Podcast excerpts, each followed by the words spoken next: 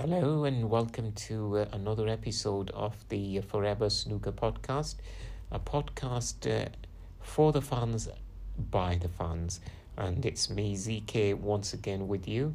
Apologies that uh, we've not been around. I've not been around for a while um, due to some uh, personal issues, and uh, the uh, podcast has been a little bit.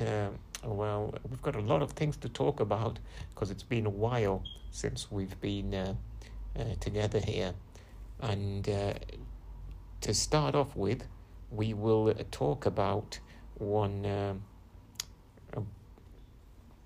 the issue that was in the uh, in the in the news a few weeks uh, ago, and uh, it still is.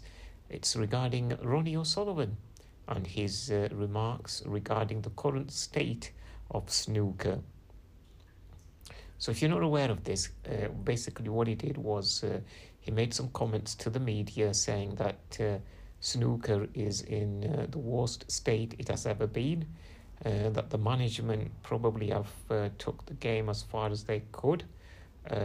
so basically, he was saying that maybe there's a, a need, there's a need for change in the in the management structure, and he also went on to say that maybe the funds not so sorry, not the fans, the players could go on strike. So this is what he said. And uh, if you recall, um, a lot of people uh, agreed with him and uh, a lot of people disagreed with him. So before I go into any further stuff on this, I'll give you my views on it, which I believe will probably also be the views of the fans because I am a, a long time long-term fan of this uh, sport. So what did he say? The first thing that he said was the game is in the worst state it has ever been. I believe, yes, I, I would agree with that. The game is in a worse state it has ever been. Uh, some people have said that uh, before the Barry Hearn era, the game was uh, uh in a far worse uh, state. We only had six ranking events. The the total prize money in the year was very very low as well yes that i agree there as well that that period of time was very poor but what's happened in the last few years and how the game has um, exploded all over the world, especially in China, and then suddenly we see the last couple of years to three years, uh, we've gone back to normal uh, well, not back to normal, back to what it, uh, back to something that we haven't had a taste of for a while. we we're not seeing the ranking events. We're not seeing the prize money um, being increased. Uh, most of the uh, the tournaments have a very low uh, prize money, especially for the people players who go get knocked out in the earlier rounds, and um, the management in uh, the snooker, I believe, is making uh, uh, a mess. Basically, I think they are making a mess. Talking about the management, I think the management does need to change. And there is a reason for that as well. Something that Ronnie did not mention, but uh, some other journalists have mentioned, is that there is a lot of money uh, in snooker that has been took by uh, the directors and the members and whatever. What if not uh, the management they have took this money, and I think it's about three million pounds, maybe more. And um, Hector Nunns, one of the journalists, a very respectable uh, snooker journalist, uh, actually called out uh, World Snooker regarding this, and he was gagged. He was told not to talk about it any further. And uh, it looks as though that it's greed that's coming into it and when greed comes into uh, uh, in management it, the, the, the sport suffers if the sport suffers then the fans of course suffer as well because they don't get them money's worth uh, the players who play the game don't get it are not that much interested in the game and talking about the money that's one of the reasons i'd say that why so many current players professional players on the tour are currently suspended. I think it's basically down to the money as well. Um, there are other issues. All these Chinese players, and now we've also heard that Mark King has also been suspended.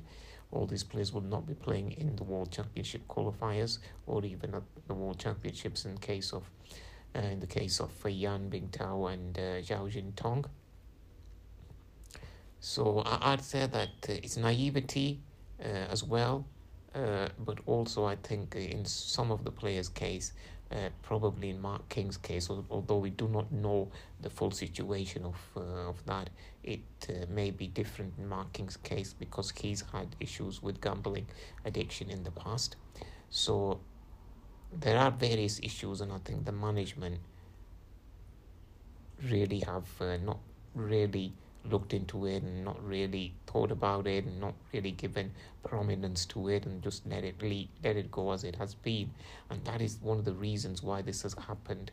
And uh, if the management was better if the game was structured better if uh, the people running the game were a little bit more strict or had uh, better ideas put on better tournaments put on um, involved their players better then I don't think this would have happened, especially in the case of the young Chinese players. I don't think they were given enough support. And it was up to World Snooker Tour to give them support as they were living alone here in the UK, away from their homeland, uh, away from their family and friends and whatever not. And that's uh, a case that, you know, I, I don't think that just the players need to uh, answer, the ones that have been suspended, but the World Snooker Tour. Um, the management also needs to answer as well. And of course, uh, where is this uh, extra money that that they've uh, given themselves, given to themselves? Where has this money actually gone? So we need to. Uh, uh, that needs to be looked at as well. So I think the management is at fault. Of course, the COVID situation didn't help, and because of that, a lot of tournaments were uh, cancelled or never took place. but I'm sure in China it's difficult yet. A lot of COVID restrictions are still in place.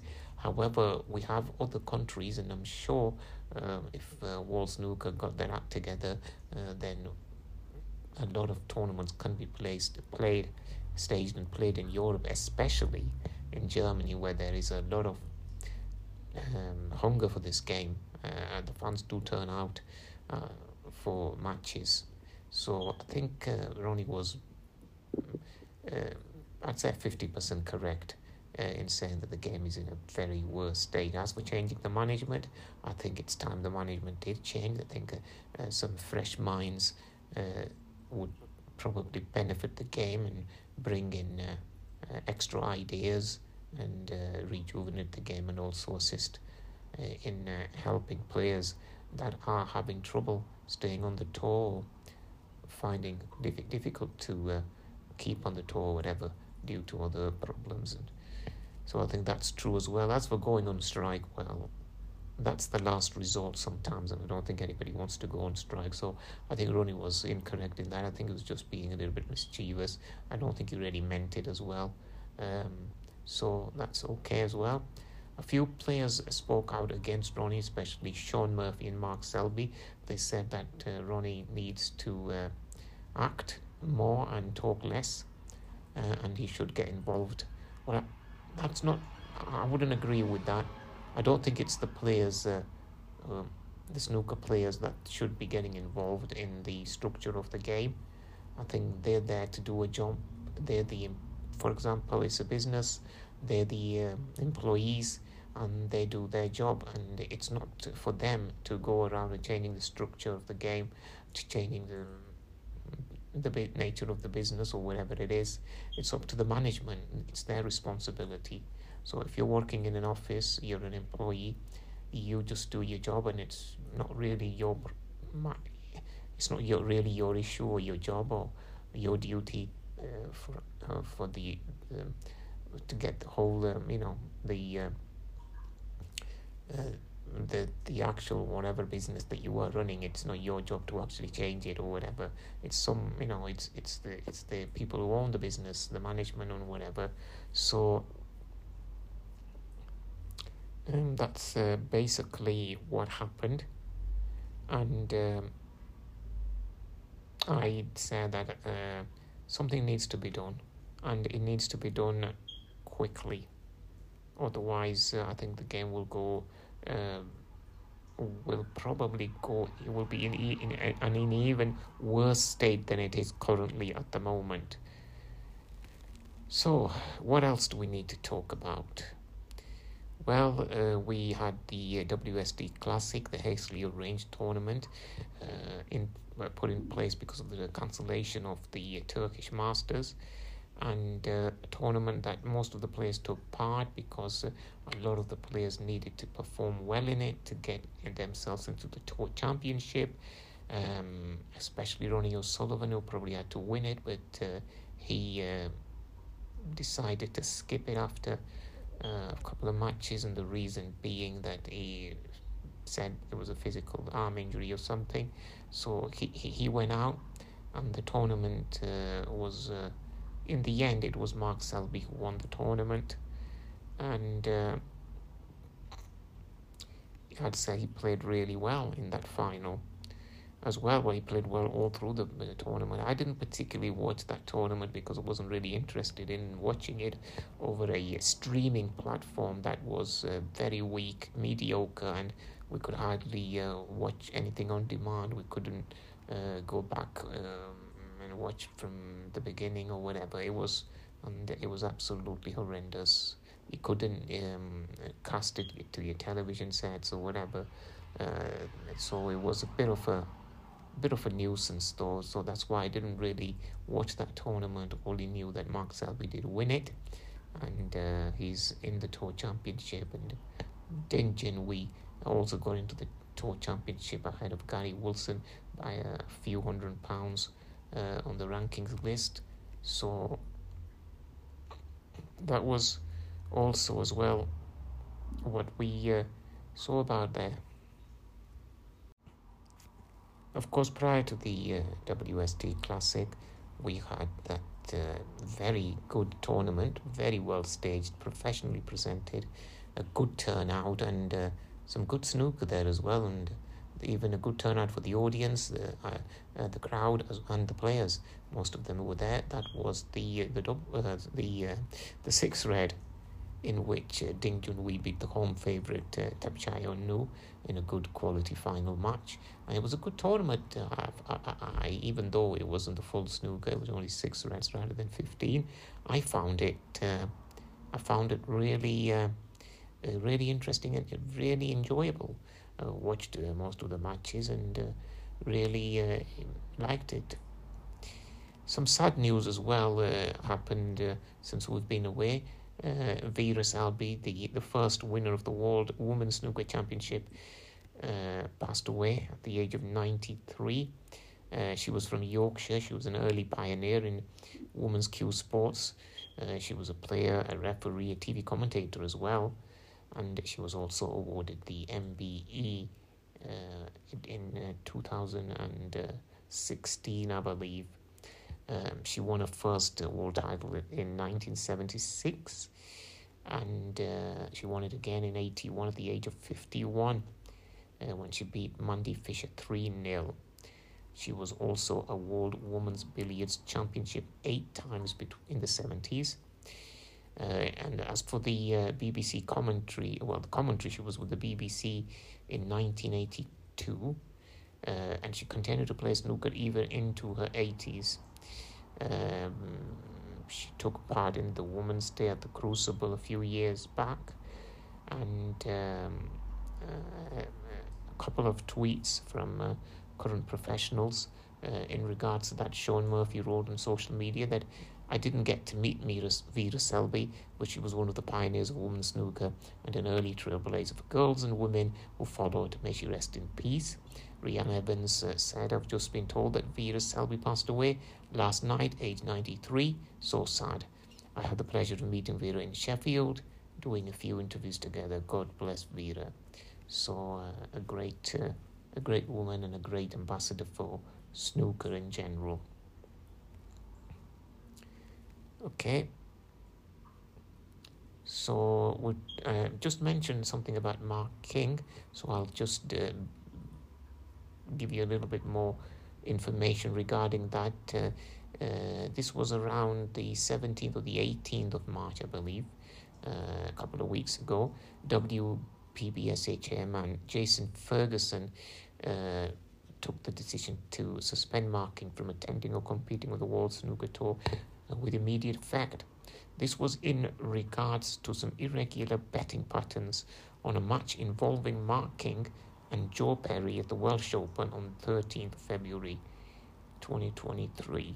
So uh, I believe uh, a lot of people, if you can watch actually that match, uh, I believe online or somewhere, and uh, you can see what's going on there. Mark King actually played horrendously in that match. Um, lost it. I think didn't even win a frame. And um, in regards to that, his opponent Joe Perry uh, also gave a statement. He said that he wasn't aware of what was going on. However, he thought that Mark King was just having a bad day at the office. So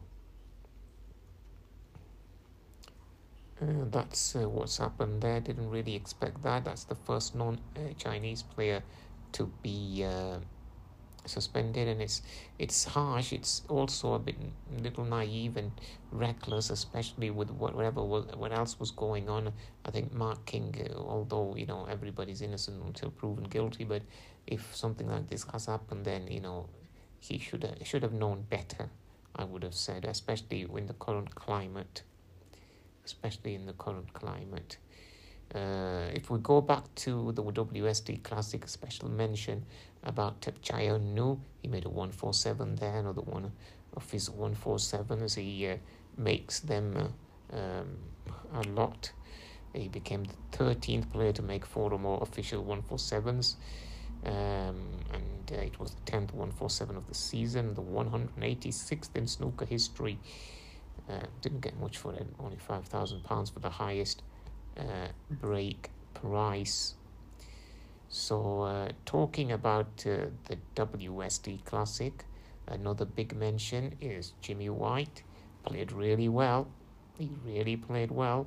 He beat Judd Trump 4 2 uh, and uh, just missed out on a ranking event uh, place. So, he, he did really well in that tournament. He won three players Graeme Dott, Joe Perry, and uh, and um, of course what we're talking about, Judd Trump, uh, and he's a 60 year old as well. So one of my favorite players in snooker. He lost to Pang Junxu 4 1. Pang Junxu reached the final, by the way, lost to Mark Selby. So um, Jimmy White has said that he's uh, confident of reaching the Crucible this year with the way he's playing. And uh, recently, the Crucible qualifier draw has uh, been made, and it doesn't look that good for Jimmy, the draw, especially with the players involved. We'll talk about that later. Mark Selby won that final, by the way, by making three centuries. Um, so, three centuries. And um, then we've got this uh, Tour Championship, which is currently underway. Um, the Tour Championship uh, is a tournament uh, which uh, has the best eight players on the current one year ranking list. Unfortunately, this year we don't have uh, Ronnie O'Sullivan, John Higgins, Mark Williams, Judd Trump. Uh, we don't, or Neil Robertson, we don't have them, and it's because of that I believe, and especially it's being played in Hull uh, which is so close to Sheffield and York, where two of the major tournaments uh, in snooker get played. So the turnout is very low. Uh, currently, we're in uh, semi final one. Uh, we'll talk about the Tour Championship in my next blog, uh, sorry, in my next podcast. So at the moment, it's looking at very a tournament that's not looking good, especially with the turnout. Uh, that's probably down to the reason, as I've mentioned, it's being played in a, in a different place, and also of the uh, players that are taking place, not enough uh, big names. And uh, finally, we'll just talk about the World Championship draw. Um, the draw and the format for the qualifying rounds of the 2023 Cazoo World Championship were made earlier this week, and uh, we've got some uh, ex. Well, we've got Stephen Hendry taking on James Cahill, his ex nephew. He's the cousin to his children, first cousin. It'll be a great match, that one, especially the way it's being reported in the media, and it'll be nice to see what happens. Great match in, in, in reporting wise and the interest wise, but uh, I'd say it'll be a very easy victory for James Cahill. A very easy victory. A good draw there for James Cahill, by the way. A very good draw. Uh, he's uh, going to get a he's a giant killer. Remember, James Cahill beat Ronnie O'Sullivan in the first round of the World Championships. Uh, we've also got Stan Moody, the 16 year old uh, Yes, um, Stan Moody, the young 16 year old, as I, am talking about, he is going to be uh, taking on Andres Petrov, and uh, there'll be a battle between the, uh, two, the two Thai players. The women's champion Mik Nut Charut will take on Dechawat Poomjaeng. Uh, elsewhere, uh, we have um, Jimmy White taking part in the second round of the game, and he will probably play Marco Fu. So we'll be looking into the uh, World um, Snooker Championship qualifiers a little bit more, uh, probably in my podcast uh, uh um, a few days later, which we will be uh, looking at. Hopefully uh, that will be a, a good one. Um, anything else? Well, uh, Ma- uh, Ryan Day has made a 147 again. I'll be talking about that in my next podcast. And um, I was just thinking if there's anything else. Um, hmm. No, there's nothing else at the moment that we can talk about. So that's about it for this uh, edition of podcast. Uh, again, apologies. Uh, I'm pretty new to this podcasting business, so any uh, mistakes, errors, problems, uh, I seek forgiveness from you. And um, again, apologies for the, the late podcast. Again, uh, that was due to some personal issues. It won't happen like that again. Uh, we're going to do a, another podcast in a few days' time where we'll we review the tour championship and uh, then preview the World uh, Snooker Championship qualifiers. Also, um, um, uh, I've had a few questions come in. We'll be uh, looking at those and answering them. Uh, and uh, there is a a possibility of somebody else joining me on the podcast in the coming weeks, probably for the World Championships when they get underway at uh, the Crucible Theatre. So hopefully you've uh, enjoyed this one, and uh, uh I'll see you again in a few days.